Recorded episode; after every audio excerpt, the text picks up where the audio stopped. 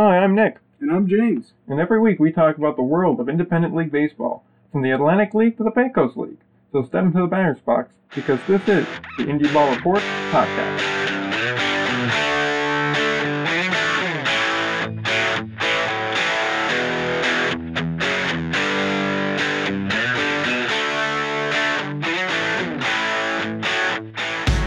Hello, everyone, and welcome back to another episode. We got a great show for you today featuring the Atlantic League Showcase, the Shaw Park lease, and a few player transactions in the American Association and Can Am League. So let's jump right in.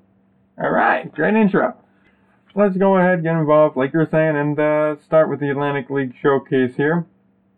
It happened this past weekend, and it proved to be uh, Eventful, yeah, exactly. eventful. It, it saw some uh, players drafted apparently because apparently they have a draft. I didn't yep. see that anywhere, but apparently they got it drafted.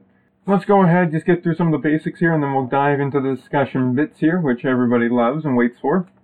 So we had a three-day weekend that the showcase was held just this past weekend, end of March into April. The first week had, yes, the light was flickering. For all those listening, the light flickered. It made it seem paranormal, but it's alright. There are no ghosts, to my knowledge. If there are, welcome. Thanks for listening.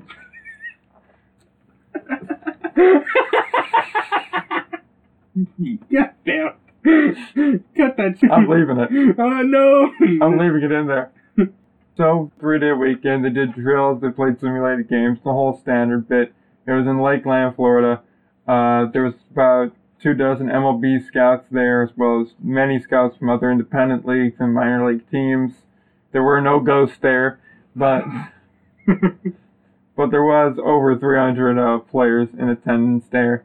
Uh, there was 11 guys that got a contract offer. So we'll run through those guys, some of the bigger names here. But of the 11 guys offered or drafted, so I assume that means they got their uh, they got offered a contract. Right. mhm. Uh, the only one that signed was Brian Mayer. He was the seventh selection by the Lancaster Barnstormers. He is a catcher. God bless the Barnstormers. Let's go. Yep. Uh, and in case anyone was wondering, the uh, draft order was determined via standings last year, and they slotted High Point in at the top, which makes the most sense. They weren't in there last year; they need the most help building the roster. And I'm here to say that uh, the Road Warriors were their surrogate, then they were placed correctly. Then they really needed help building their roster, right? exactly. And with that, let's go ahead and dive into some of the major names drafted, and then we can dissect them one by one if you'd like. Ooh. And so we'll start with the first overall pick to your High Point Rockers, pitcher Akeel Morris. Biggest claim was he pitched about four games for the Mets in 2015, I believe it was. It Wow. wasn't terribly great, wasn't terribly good, but you know he was a pitcher, and he, he was a pitcher. he's certainly a pitcher. We know that he threw the ball like a pitcher. he was in the bullpen like a pitcher, so we're very confident that he's a pitcher. We know that he pitches. Uh, in all seriousness, though, he does seem like the kind of guy that will succeed greatly in the Atlantic League. Some may say big league. In he will be succeeding big leagues. also in there, Jose Rosario. He was selected third by New Britain. And probably the largest name of all of these guys is also a pitcher, long-term MLB guy, pitched many years with the Mets and then bounced around from there with the Pirates and other teams. Uh, Jonathon Niese. He was the fifth selection and went to Long Island. So, what do we think of all this? Yeah, I mean, I certainly think the, the, the first two are your kind of your run of the mill, um, you know, Atlantic League players. However, when you get to Jonathon Niese, it's really interesting because he put in a lot of time at the big league level, and he's a, he was actually a pretty. There was sports there, but he was a really really decent uh, major league pitcher, Oh, especially no, with he the had Mets. He had his moments, and he did. Um, you know, obviously he struggled a lot and bounced around a lot. Hmm. But I do think that he, he's a competent um, pitcher, especially at this level of baseball. I think he can be really effective. It's a good pickup. Oh yeah, no, he's definitely a solid pitcher still. Uh, he teetered off towards the end of his MLB time, but you know that's just gonna happen, especially when you start getting up there. And he's a lefty, so there is elements there that are definitely in play for him. I think he'll do greatly with Long Island, and they're assembling basically the 2013 Mets at this point. Yeah, pretty I mean, much. you got Wally Backman as your manager. You have uh, Lynch as your pitching coach. You have Nieuwenhuis. You have den Dekker. Uh, I'm sure if I look through it, they'll have more.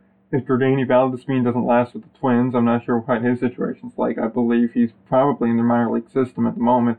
If he winds up dropping out of there, he'll be back. So there's another former Met. They're putting together essentially the 2013 Mets, which is good enough to win the Atlantic League, I Oh, yeah. assume. Maybe, maybe. Yeah, no, I, I, I think the the Niese pickup is just it's smart and it's it's good, but but I also think that you know for Jonathon Niese, it's not necessarily uh, you know career over. I, I think a lot of times, especially lefties, you can have the lefty junk baller. You can do what CC Sabathia did and become uh, you know that lefty junk baller, even you know from a more of a power pitcher early in your career standpoint. So I do think that Jonathon Niese, if he gets his command right. Could not be on this team very long. He, he could move back up uh, depending on kind of how things go. Yeah, no, he certainly could be. Uh, it'd be interesting to see there. Just keep in mind, he hasn't signed any contract. Just the Ducks own his rights at the moment. Right, yeah. Uh, I'm not sure if he feels as though he belongs in that level, and that could just be something that he has to work out. Obviously, if he wants to not be in a affiliated minor league system, which I would assume he would rather be there than independent, then the Atlantic League's the top league to be in. Now, you can also have to consider something with a pitcher like Jonathon Niese, who has already a lot of miles on his arm, being around since the early 20 teens. Does he want to go pitch in Long Island and then for the first half of the year will be fine, but then the second half of the year, when they move the mound back the two feet, does he want to put that stress on his arm?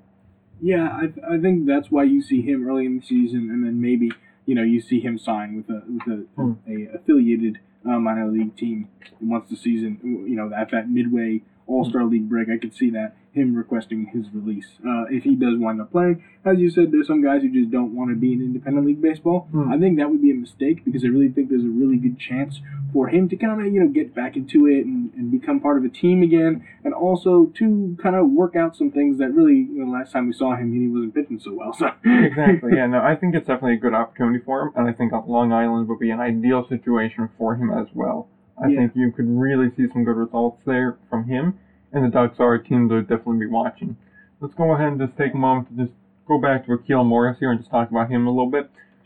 What do we kind of expect from Akeel Morris? Kind of a guy that flamed out fairly early on in his uh, major league career. Was uh, fairly solid, I'd say, double A to triple A pitcher. Any thoughts there? Yeah, I mean, I think again, just another guy who has the opportunity if he if he takes it to kind of get back into it. Um, you know, understand how to pitch. You know, a lot of these guys they come up and they throw hard, um, and they don't really understand the, the technique of Mhm. pitching and all the, the technical aspects of it that come in and you know painting the corners and things like that rather than just throwing hard. Uh, so we'll see what happens. I mean, I, I think Akeel Morris has a really good opportunity, but I also think it's possible that uh, you know he, he doesn't do as well. I mean, certainly not maybe not on, on the level of like a Jonathon Niese. You know, I'd agree with that statement. I think he's uh, going to be an interesting kind of guy to watch here, and I think that could be, you know, something that could work out. I think he's the exact kind of guy that the independent leagues are for, and he could turn out to be, you know, a solid pitcher there. I'm not sure how long he lasts around in the uh, in the Atlantic League. I feel like he's either going to be a boom or a bust type guy. I agree with that. Yeah, that makes sense. this league's not very, as all independent leagues are, they're not very friendly to pitchers and whatnot. So you could go ahead and easily see him just get totally lit up and then flame out of the Atlantic League, and from there, I'm not sure, you know, if he'll drop down the level to say the Can-Am League or the American Association there. So it'll be an interesting thing to kind of watch. Yeah, it something to keep an eye on. Uh, all these guys. And I, I, did he sign? Is that was that set in stone? Was he the one that signed or no? No, he was not signed. Uh, he's still kind of waiting it out. Yeah, so we'll see what happens there. I mean, he might not even you know go, might not even do it at all. So we'll see. Yeah, no, I, it'll be interesting to see with him. They're both of these guys here, just kind of tying it up on both Niese and Morris, who are clearly the two biggest names here. Yeah. Those two guys, I could see them maybe not going to affiliated Major League Ball, but by the midpoint of the season, I could see them saying, okay, I don't want to ruin my arm here with the mound thing, which obviously is very divisive.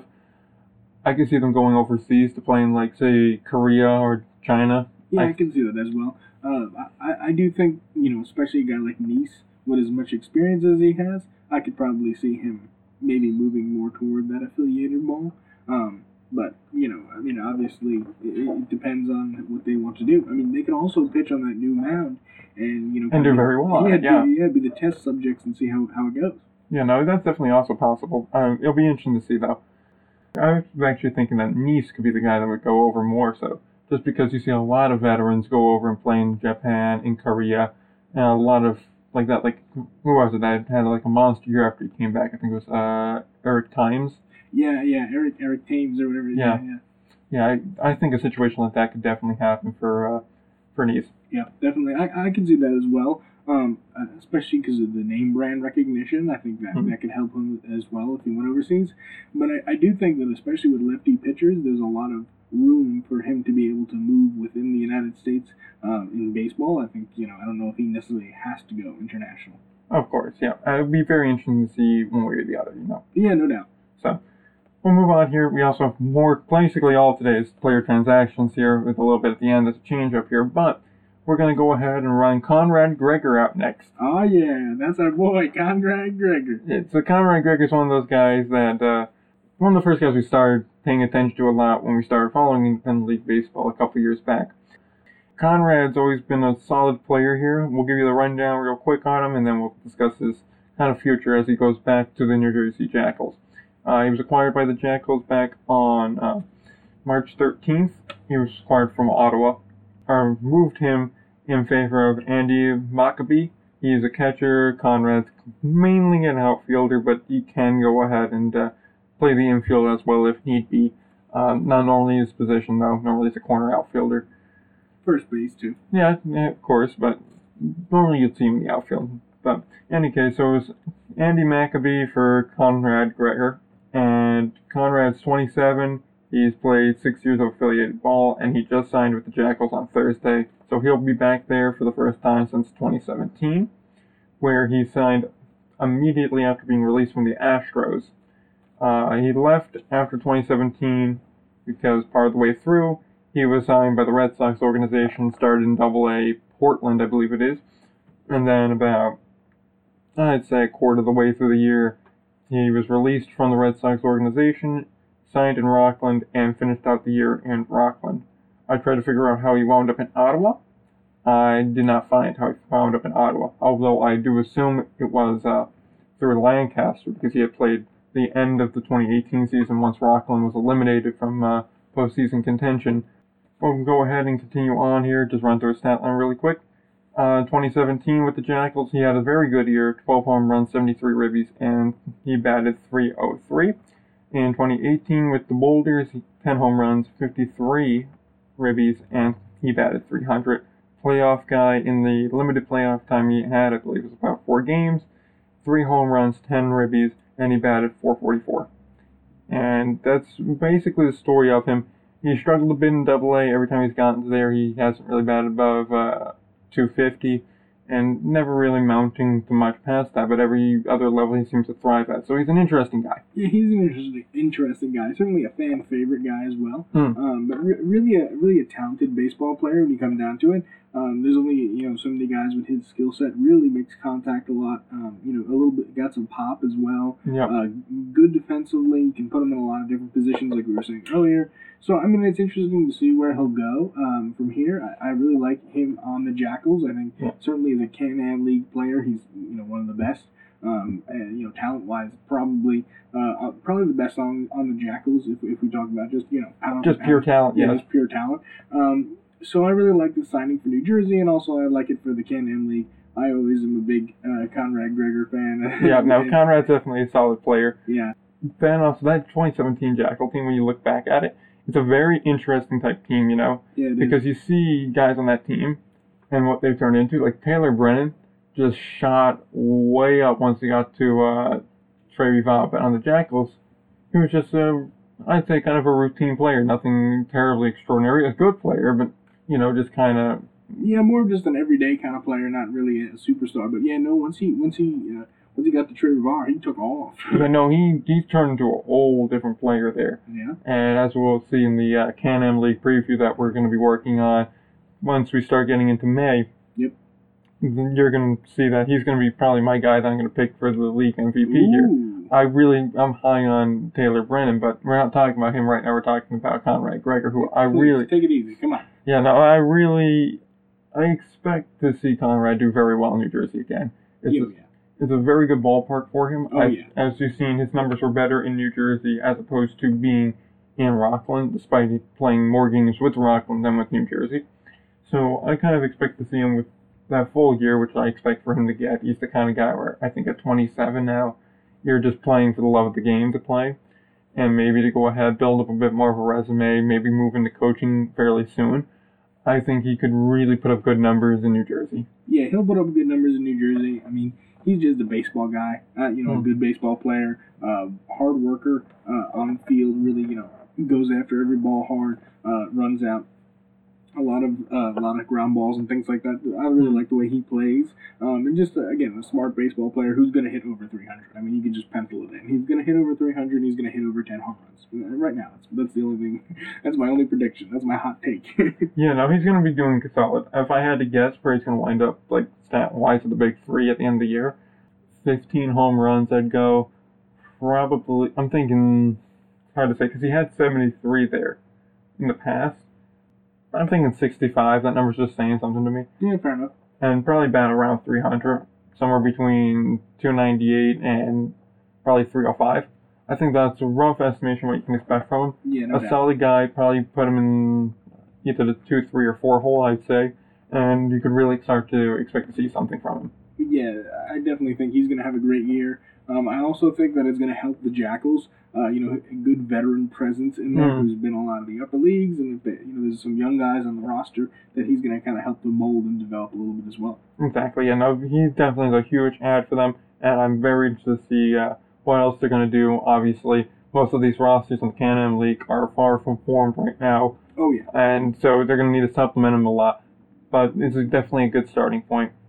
Yeah, no doubt. Yep. And before we move on to the next guy that we're kind of talking about today in the American Association, I just want to quickly put out here, being that we are, let's see, today is the 5th, so we are, what, about 20 days away from opening day in the Atlantic League? Yep. Expect either next week or the week after to be that league's preview. We're kind of trying to time it as close as we can to the release of, of the leagues to opening day for them. Yeah. So you can't really do anything until you have a roster, and that roster, those rosters rather, are finally starting to form out a bit. So we'll be able to put together a whole show for and it'll be solid. Oh yeah, that'll be good. And you know, kind of our listeners are going to get more of that inside look that you don't get a lot into independent league baseball, especially the Atlantic League. Um, you know, there's a, lot of fan base. Uh, you know, like Somerset's big fan base, uh, Lancaster, Long Island, and those, those are big fan bases. And so for you guys, you're going to get an in-depth look. We're going to talk about hitters. We're going to talk about pitchers. We're going to talk about who's going to be playing in the field. Who do we think talent-wise is good? Who do we think's numbers are good? And also, who do we think is going to be moving on from the team mid midway through because of you know things like getting called up for major league assignments and things like that, signed with affiliated teams, those kind of deals. Yep, it'll be a preview of each team, a general overview of the league, a kind of recap what happened last year in the off season up to now, as well as predictions for the for going forward in the season. Yep. In the whole nine, it'll be a solid show. Look forward to that. Probably two weeks from the release of this show. So we'll move on now to the American Association and Tyler Jordan. He is a pitcher, played for the Nats, 18 games, 15 games started. He's kind of your run-of-the-mill pitcher, had uh, average numbers, but he did play for the, the Sioux City Explorers last year. He left about nah, towards the end of the year in August to sign with the Chinese Professional League. But, you know, he's an average pitcher. Did good in his time there. Uh, 3.29 ERA, 95 innings pitched in 15 starts. So he's a solid guy. I of almost relate him to the Conrad uh, Gregor version of a pitcher. Middling success on the upper ladder here, but in independent league ball, he's a very good player. He comes back, he's with uh, Sioux City again, and he looks to go ahead and guide the Explorers to victories. to victory. But yeah, yeah, no, this is another good pickup. Uh, you know, obviously, anyone with major league experience is always really valuable for these teams. Um, and the American Association really is a good league, uh, and they draw a lot of these players. Uh, so it's going to be a good thing for the Explorers. You know, really an infusion of you know veteran presence and also a lot of talent. Like you're saying, the Conrad uh, Gregor kind of you know parallel is a smart one. Um, you know, a talented guy who maybe not performed the best at the higher levels, but really is going to be good at this level. So I definitely expect to see that. Um, obviously, there's not much more to say on him. He's a solid pitcher. I expect to see similar numbers there. The three point, well, basically 3.3 ERA is very impressive in an independent league, just because those leagues are definitely tended towards hitters. They want offense. So the fact that he kept it to that over the innings and all that that encompasses, is definitely a solid. I definitely look to see him do that again. If he does, he could really go ahead and light up that league. Yeah, and with his experience, I could see him uh, also getting moved up uh, to affiliated ball as well uh, throughout the season. Just because anytime you have a guy who has a lot of experience um, in the, in Major League Baseball and also uh, going international, it's a guy that a lot of uh, the, the major league organizations want in their systems, just to help train uh, younger guys, and he'll certainly do that with the Explorers. Yep, definitely there. With that, I think we've said enough about uh, Taylor Johnson, Conrad McGregor, everyone at the Atlantic Showcase, and player movements for today. I think we've covered that pretty much as well as we can. So we could either move into Winnipeg or I can go and rant about the AAF and all of that for about 40 minutes. hey, let's rant about the AAF. Let's go. All right. I was going to say that for the end, so that way everyone that doesn't want to hear me complain could just tune off. But okay, we'll go. all right. So I'm trying to figure out how to start this so that way it just doesn't sound like annoyed rambling. But First of all, this is our seventh inning stretch brought to you by Wildgate Photography. that's also yeah, purpose time. Yeah. Alright, so I guess I'll start with the basics of what happened, and then I'll dive into my problems and complaints with it. and then I'll chime in about my also problems and complaints, and then we'll get back to baseball. Alright, so the AAF, obviously uh, Alliance of American Football, was a football league founded this year, played in the spring, and was essentially trying to be the AAA NFL. Uh, it was doing fairly well, I'd say. Uh, attendance wise, San Antonio was very good. Uh, Birmingham was good every week except for the week that there was uh, deadly tornadoes around, which obviously you can understand. enough, yeah, yeah. and even still, about 7,000 people showed up. Yeah. So that's fairly impressive still. Yeah. Every other week there were roughly around 15, 17,000. It's And that was just in paid attendance. So yeah. especially in a stadium that seats, I believe, 90,000. So you look at that number and it's fairly good. Yeah. So it was accomplishing its goal. It was definitely a developmental league. The weeks one through three really were kind of rough on play, but they kind of ironed it out, and then the play really started getting good and did, yeah. everything. Uh, and then the league folded earlier this week, now about a week ago when you hear it Terrible. and it was folded by Tom Dundon. Now, it's important to note Tom Dundon is not the founder of the league. That would be Charlie Ebersol and Bill Polian. Those two founded it. Tom Dundon, however, was the guy that came in in week two and tossed money towards funding it and essentially bought 60% of the board. So he bought the league basically. Basically. On Tuesday this week, he decided, I've lost enough money on this, I'm going to shutter it. And that's where we stand now with all the players, all the staffs, all the internal team staff, all the well, most of the league staff, and everybody is just out of a job. The league is done. They fold off the bat, and that's about all there is to it. Uh, it's extremely disappointing. I say that as I wear my Birmingham Iron hat, and I'm a fan of that, or was a fan of that team. It's just very disappointing. Uh, there's obviously been a bunch of speculation as to why he shuttered it. Some people say he shuttered it because he lost 70 million. You know, that's a lot of money to lose. It's, you know, it's no insignificant number. I mean, just look at how many uh, independent league teams, if you gave them 70 million, how far along they could even be. They could have so much, they could just have so much, period. yeah. mhm. So it's a lot of money to lose. I It is, no doubt. I don't deny that. However, for other people are saying no, he got he was in it on the tech because that's an important thing to note here. The AF is not solely a football league; it was also a tech company. They were developing uh, betting technology where you could bet inside their app in the game in lifetime. And they tried to develop that, and so people are saying as soon as that was done, then he shuttered it because he got his tech and he got out.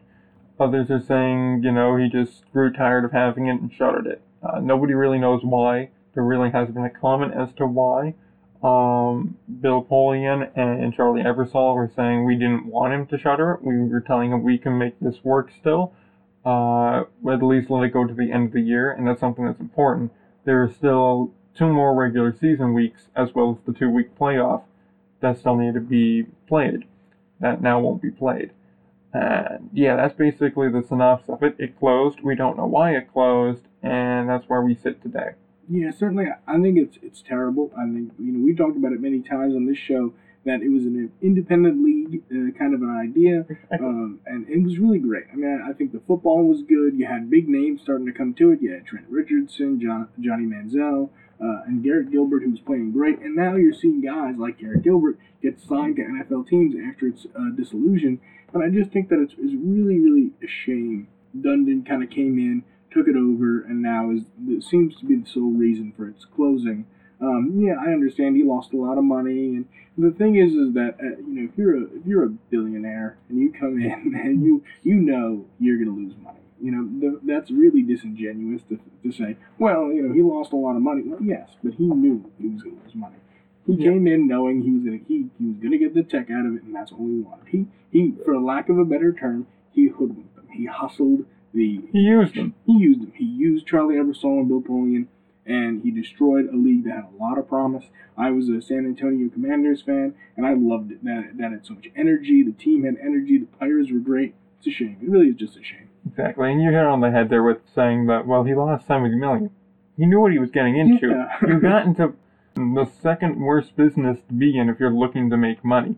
Entertainment's the second thing worse. The only thing worse than it is restaurants. Yep. Because of how many times these things fail. And it's not like they just gently fail. They go crash and burn. And I have a hard time believing he would make such a serious investment promising up to 250 million. That's something I want to make clear. He said up to it. Not I will give them 250. That's something that's been kind of misreported. They just heard the number and ran with it. It was on a weekly basis he was giving them money. So it was 70 million since week three, he jumped in. Right, yeah. So over five weeks, he lost 70 million, which is granted, I will admit, that is a large amount of money to lose in about a month. It's a huge amount of money to lose in a month. But once but again, he knew, he knew, he exactly. Knew you it. don't make that kind of an investment without going through the books. And I have a very hard time believing that in a league that, if we are to believe they were really struggling for money, and as it appears now, and as we'll talk about in one second here with all the unpaid bills, uh, they clearly were, at the very least, struggling for money and going to have to cut some expenses, mm-hmm. which I do believe to an extent that that was what was happening because I was reading one article actually about San Antonio and how they were saying how we have to have less staff travel with us to games because we just can't afford to bring them. Orlando got rid of their radio team because they just couldn't afford to keep them. And so they definitely were pressed for cash. That much is for certain. However, once again, you made this kind of an investment damn well knowing what you're getting into. Because if they're that pressed for cash, like I'm saying, then they definitely showed you, okay, this is what the plan is, this is everything we have going, this is where we're at, these are expenses, these, this is what we're looking to take in, these are the projections. You have all the things you need to make a sound business decision, and you still made that decision. And what it's kind of clear to me is he thought, oh, that's nice tech I can essentially buy it for however much it costs me, and we'll be all good to go. Yeah, I agree with that. And also, I think you know the thing with with Dundon is that he's a good businessman. He's a smart guy. Let's not you know he's not some you know stupid guy who's just going to come in and didn't know the books, did not doesn't understand business. No, no, no, no, no, no, no. He's a smart guy. He's, he's slimy. A, he's slimy. He's an owner already. Um, well, that's how he made his money. Yeah. Like through you know, being that same slimy guy, he made his money through essentially being a loan shark. Yeah, pretty much. For car loans and shit. Like he was charging up to twenty nine percent on a auto loan, which is outrageously high. Oh yeah, and it's just it's just a shame. But it, I think the problem is that the league owned all the franchises, and so to me that was the issue of if they were independently owned uh, teams and, and operated teams, it probably would have worked out better. You might have had some teams fold, but others would have probably been able to survive. I'm not sure. I think they were all in the same boat here. I think you would have seen some cave earlier and then some cave later. I think they were all kind of uh, doomed once the league went down. Oh no, no, definitely. But I, I mean, I think that I'm saying that the the investment would have been not as great by the league, so therefore the league itself would have been able to remain, and the teams, if they operated kind of a little bit away from the league, would have been able to, independently from the league, would have been able to have survived longer. I don't think they would have reached that height though at that rate. I think having that league backing, especially in the beginning, helps you boost up here because I don't see having ownership groups in those markets being able to afford all the things that they had. I think you would have been in the same position here. I mean, it depends. I mean, it really depends on who's buying the team. In fact, I don't think there's that many people that are like banging down the door for a minor league football team, as we've seen in the past here. The UFL, USFL, how many other ones? AA, XFL. yep, AAFL, XFL, like you said. Well, no, XFL was owned all by then. So, oh, right, yeah, yeah, yep. sure. there's been dozens of football leagues. You know, how, uh, the FXFL. Yeah. There's like you can go through the list of them that all have privately owned teams and they all fold quickly. So I don't think approaching it from the same angle would have been a winning strategy. It's proven in the past it doesn't really work. The only times those really work are when you go ahead and you look at like the major sports franchises, and they've all been around for a hundred years. Well, I mean, the, the USFL uh, would have worked. It could have worked, but once again, you had a Tom Dundon light come in, yeah. change it, try to use it for his purposes, and then crash and burn it. Yeah, I mean, absolutely, and I just think it's a it's a shame. I mean, you know, uh, there was a lot of fans of this league. A lot of Mm. people really were invested in it. They cared about it. The football was good. The players were really good, and the product on the field was was good. Oh yeah, no, it's solid. Great coaches. I mean, Steve Spurrier. Yeah, no, Steve Mike Spurrier. Singletary. I mean, good coaches. Yeah, and now it worked out well. Although I do want to say the, per- the two people that are, are skating away from blaming this are Polian and Ebersol themselves. Yeah, I they need to take some responsibility for this as well, especially as I'm about to go into.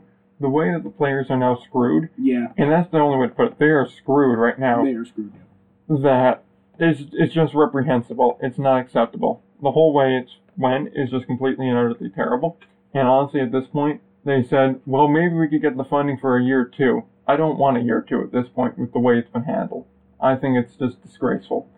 Because what happened here was if you're a player that was on injured reserve or was on the disabled list or anything like that, they cut off all your PT, all your funding, your health insurance that the league gives you ends at the end of the month, and then you're on your own. They got paid for only the weeks they played, so I believe they came away with about forty thousand. Uh, in addition to that, players were reporting that they got back to their hotel rooms that the league had put them up in for the season and found all their stuff in the lobby Unbelievable. just thrown out of the rooms. And then the topper to all of this is some players were then looking at their Yep. credit card statement and Mhm. saying that they were charged for the room. So they had twelve hundred dollar charges, seventeen hundred dollar charges. One player said I had a twenty five hundred dollar charge. When I saw that online, I I lost. I was like, oh, you got to be kidding me. It's a joke. It's completely ridiculous. Someone needs to step up and pay that. If it's not Dundon paying it, which it should be, and should there be. will be lawsuits over that. Oh yeah. I mean, you know, Johnny Manziel, you know, indignantly goes on uh, When goes on Twitter and says, "Don't sue anyone. It's not going to help you. You're never going to get your money back." Get, get out of here. Get out of here, Johnny. We know you have. well, no, he didn't. I don't believe he said don't sue them. What he said is the last paycheck you got will be the last one you get. Yeah, Keep your head up and save your money. Well, I mean, yeah, but he says a lawsuit isn't going to help. Is basically the uh, also in the tweet, and and uh, Unless it's class action, it will be very difficult. yeah, it's not. But it will be a class action. Let's be clear on that. It will probably be a class action. It, there Has to there be. has to be a lawsuit because they breached their contract. Now, I'm not a legal analyst, but it seems as though they breached their contract. Although I don't know, you know, how those things work. But all Hmm. I'm saying is that it, it, from a moral standpoint, it doesn't seem like they did the right thing. Well, they certainly didn't. To get, leave these guys out to dry like They that. They certainly did not. Napoleon and Ebersol, they need to be held responsible for the league's failure as well. Yeah, no, they definitely need to be held responsible in some way, shape, or form. Someone needs to pay for it. Although, if I'm Vince McMahon now, I'm immediately sending a charter Ooh. jet to every one of those cities and going, because also the AAF's not paying for you to get back to your home city or wherever. I'm sending a jet there and saying, we're going to take you back to whatever city you want. We're going to these few cities. Take your pick. We'll send you there. I'll pay for your rehab. I'll do all that. Oh yeah. Just like that, you got your player base. Congratulations. Oh yeah. Even if you're not doing it for all of them, just pick the best ones Just and do it the for them. ones. Yeah, I mean the, the XFL now that yeah you got to be happy if you're someone who wanted to see the XFL. Well, here it is. It's going to happen, and you know, there's obviously demand for this. The the ratings were not terrible. Oh yeah, no, the ratings were good, and that's what, and that's a question I kind of am toying with here, and we're going to get the answer to next year as to whether or not the XFL succeeds or fails. hmm Is there really the appetite for spring football? I think so. Like you, you want to be inclined to say yes because you go, well, look at the fans they got, look at the numbers they were drawing, it was a success. Right. But at the same time, every league fails. And every league fails in a different way. Whether it's lack of fan support, whether it's lack of fan support monetarily, whether it be poor ownership, whether it be poor structureship, I think a lot everyone of it is poor fails. leadership. I think a lot of it is poor leadership, and I think having Oliver Luck in the XFL might uh, help it to kind of take the leap uh, to be the one that does make it. But the problem is, I don't have. We already tried the XFL once before, so I'm I'm skeptical to say the least of that. Yeah, no, it's like that's the thing here. Like I want to say there's a demand for it because we immediately go Americans want football. Right. I don't. I'm starting to think Americans don't want football. They want more NFL football. Uh, no, I I'm don't know. I think that. Americans want more football. I mean, college football is wildly popular. I, I think Well, that's because people identify with college. Sure, but I, I think that if you put it in big, G, the people who say that it'll never work in NFL markets is wrong. They're, they're wrong because if it's only in NF, it's only in big markets where people draw that, like you're saying that, oh, I'm part of this, I'm part of this city, this community, and the more people you can get that New York, New Jersey market is really smart. So I, I- I think that you know, I think the XFL could succeed. I just don't know if they have the business clout to succeed. I'm just. I'm very skeptical of it, uh, which should have been from the beginning. Should have been meaning should have been more skeptical of it from the get go, being that you know it's a startup. But I'm really skeptical as to what the appetite really is for it. Because if it keeps failing every time, there's only so many times you can go, well, that was just poor leadership. Well, that was just poor ownership. Oh, well, that was just poor funding. Oh, well, those cities just didn't work because the fans just didn't like the team. Oh, well, it was just poor play on the field. There's only so many times you can keep I saying mean, there, that. there's an appetite for football. I mean, is it going to be the NFL? No. Um, is, but I mean, a lot of these games, you know, there were more people watching these football games than there were for these for NBA basketball games, these AAF games. So people care. People want to watch football. People like football. It's just a matter of getting it right. You know, taking your time, being pragmatic, and getting the structure right because it's hard. Football is a hard sport to kind of get everything going because it's expensive. Equipment's expensive. Players get hurt a lot. It's a tough thing to do. The only way to do it is to have a really, really good staff of ownership, also coaching, and also players. like I said, it, I'm just skeptical about that market base and having it all come together too. I just think it's one of those things where if you see XFL 2020 fail, I think that's the death nail for it because I don't see anyone going, you know, it's a good investment. It's just not. It just isn't. That only if so you're right, but if the NFL ever says we want a minor leagues, Oh, that changes everything. it changes everything. The NFL actually does implement a minor league, that would be first of all great, and second of all, probably one thing that would really help um, drive interest in football. But also, I think uh, you know if they have a minor leagues, that'll always succeed because the NFL has so much money; they can just keep throwing money at it. Doesn't matter. Oh yeah, no. If the NFL wants it, the NFL will get it. But at the moment, the NFL has no desire for it. And the XFL is actively going against the NFL. That's why I'm skeptical of the XFL. yeah. not to spend too much time on football and a baseball show, but I'm really skeptical because since when has fighting the NFL ever worked out for anybody? Every time you fight it, you just lose. AFL, USFL, you never win. Exactly. The AFL was the only one that came close to succeeding because it said, well, just merge. Yeah. Which, to be fair, that was your best shot at actually beating the NFL because you had actual stars. Like, that's the thing. Honestly, actually, then this is actually an interesting little thing to go on a tangent to just kind of wrap this up on. And also, one thing I forgot to mention earlier when we explained the whole league and why it failed, and the reason why Dundon supposedly folded it, which is a very important piece to this, which I feel like I would be remiss to not mention. He said, We can't win without the NFL practice squad players Right. that's why we're folding it because we can't do it without it. It's kind of a my way or the highway type deal. That's the story that's we're going with for now. Although, like we said, the more commonly accepted one among the fans of the league was he folded it because he got the tech and wanted out. Yep. So that's the important thing to know here. But it's interesting to think, how could you get this league to succeed? How would you make a league that would succeed? Well, you gotta look at the elements of all the ones that were doing well. There were bits of the AAF that were working out well such as you know the cities were fine. Like Birmingham was good. San mm-hmm. Diego started coming around the weather was good. San Antonio was always a good market. Yep. Orlando succeeded. Really, the markets that didn't really work were Arizona, Salt Lake, just because of the weather. Yep. Uh, let's see, who else didn't really do well? Atlanta didn't do very good. That's because the team was really bad, though. Yeah, plus I don't, don't think Atlanta's that great of a sports city. I, I don't either. I mean, I'm sorry It's to not the that good. Atlanteans listening, but uh, They're yeah. like the Braves, and that's about it. yeah, there's there's I mean, baseball can do well in Atlanta, Oh yeah, no, Uh, they're Braves fans, but but I don't know about. I mean, you know, the Falcons do well there as well, so I don't know. It's not it's not a prestigious sports city like uh, Philadelphia, and New York, uh, L.A., and things like that. Exactly. So, um, those markets were good. If I were to go ahead and start a league like this, I'm not sure. I, it's hard to say if I go in the spring because fighting the NFL is a losing battle. You can't run at the same time they run because you're just going to lose.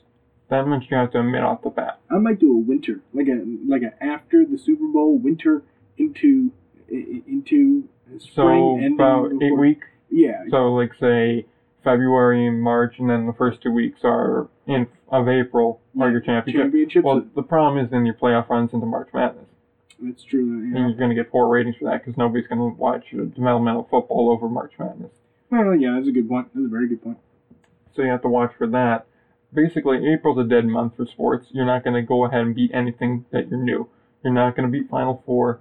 Augusta coverage is going to win out for a lot of people. Baseball. Baseball is starting up again too, opening day and that whole bit. You got all that. You have NBA regular season winding down. You have NF NHL playoffs starting. You April's too much of a packed month to contend. That you have to kind of admit off the bat. May I think is where you go ahead and really get your shot at it. So I may run May and June, and then yeah, the August. summer. Yeah, yeah, maybe. I feel like the summer's the way to go about it. Now I understand it's going to be really hot. Yeah. So from a fan perspective, sitting out in the hot sun well, in the do it for south. baseball. yeah, but baseball also, it's a different game. yeah, I mean, you know, the experience with the fan is the experience with the fan. You sit there, and you watch the game. So Yeah, but you don't want to sit in the hot sun and watch a football game. You find with baseball because baseball normally has the giant grandstand overhang. There's other stuff to do in the ballpark besides just sit there and watch. true. So- Yeah. So I maybe hesitate to do that, but I think May, June, and then you end the season with a little bit of a playoff in July. I think like That's the really the only way to I feel work. I feel like that's what I would start with, and then if you really wanted to go all out and like the full on uh, thing, maybe have your championship game on the Fourth of July. Yeah, that'd be pretty cool. You have it be that, you know, that could be something there. But Yeah. that and you need to go after stars. Oh Like yeah. all the other leagues that had a really solid bit here, they have names you can go ahead and point to. USFL had Jim Kelly, had Herschel Walker, had Steve Young, had names. They had guys. Yeah, you gotta have So- guys. You gotta have guys. I mean, you know, Garrett Gilbert, as as good as he played, He's known not gonna cut it. Trent Richardson's not to work. Nope. When you're basically taking the scraps of the NFL, that's not working. You need guys that are NFL level talent that could be stars in the NFL to draw them in. Yeah, you I go- mean, even like Johnny Manziel isn't, you know, isn't really, uh, wasn't really good. You're not going to watch Johnny Manziel playing football. You're going to watch Johnny Manziel do something. You're right. And, I mean, and that's good though. I mean, it, it was good. I mean, they sold a lot of jerseys, a lot of merchandise. I mean, it was it was good, but you know, overall, didn't really didn't really help them, obviously. Yeah, exactly. But I, that's how you got to go about it. Like if you could get like a Trevor Lawrence right now, that's a name. Yeah, but that's not. That's not going to happen because no. And then the problem you have is because I've heard with the XFL, they're banding about the idea of taking 18 and 19 year old kids. Bad idea. Bad idea. Like here's the thing, and go people go, well in the NHL they have that different game. Well, yeah, those hits are a bit harder, just because you have someone on skates flying into you at about 23 miles an hour, and it'll hurt. You're only on the actual ice for about 15 to 20 minutes a game, and you're not getting hit all the time. The NFL is a constant hit, hit, hit, Yeah. hit, hit. Mhm. Football hits you more. The guys are bigger, they hit harder, and this the dynamic of the game is different. And an 18 year old kid getting hit by 33 year old middle linebacker who's hit, you know, every Exactly. NFL running back, you know, Yeah, 40 looking- times. just looking for a shot to get back into the league, he figures, well, if I can hit him hard. A 19 year old gets hurt a lot more than even a 20, 21 year old does. oh, yeah, I mean, just It's a wise, difference. muscle wise, you know, you're just not there yet. You're Exactly. Not developed. Yep. Plus just the just going through your training and everything like that. But as you go through the level there, a 19 year old doesn't know how to get hit the right way. There's Also a certain way you get hit. too. Exactly, yeah. As like a 20 year old quarterback that's been playing in college and, and that whole deal, your coaches tell you, this is how, when you see you're about to get hit, this is how you get ready to get hit. This makes it so you won't get, it'll still hurt, but it won't hurt as bad. It Right, won't, yeah. it won't be injured because of it Right, right, right. you know so that and like you were saying with the maturity level of it you know how to run it plus a team of like you know middle-aged 30s guys they don't want to be taking orders from an 18 year old 19 year old quarterback They- kidding me? Out of here. until you exactly until you prove yourself Yeah, and, and that's going to hurt the development of a lot of guys. But yeah, so I mean, just kind of wrapping it up, I think, you know, football is, uh, you know, a good sport, but obviously it didn't work it didn't work. And you know what? That's why we love baseball, right? Baseball's America, still America's pastime and probably America's future, too. Come on now. Yeah. All right, we move back, back to baseball. In any case, we'll finish this week with the Shaw lease. Uh, basically, it's the stadium for the Winnipeg Goldeyes of the American Association. Current lease runs through 2023, and the Goldeyes have the tremendous deal of paying only $1 a year for the lease. Now, as you can imagine, the council people of Winnipeg aren't exactly thrilled over this lease agreement. I believe that. And Councilman Brian Mayes wants to raise the dollar amount on the lease. Come on, Brian. He says that, look, that's just not a fair deal for the city. What a killjoy. And he may have a case. But there's something we need to go ahead and tell you. The Goldeyes, they pay about $300,000 a year in taxes between, you know, everything. So not only that, they also built their stadium. They just built it on the land that's owned by the city of Winnipeg. Right. And while Mayes does acknowledge that, he does say the original lease agreement was signed back when the team was first founded. And so we gave them that lease to try and help them succeed, cut down on their expenses, and would just generally be beneficial for the league. That, and also where it's located at, is prime real estate in the city of Winnipeg. So they're saying, look, if you're going to have some of the best like land in the city, you need to pay your fair share on that. That's just not fair for the city because we could be using that land to have other things that would generate a lot more revenue.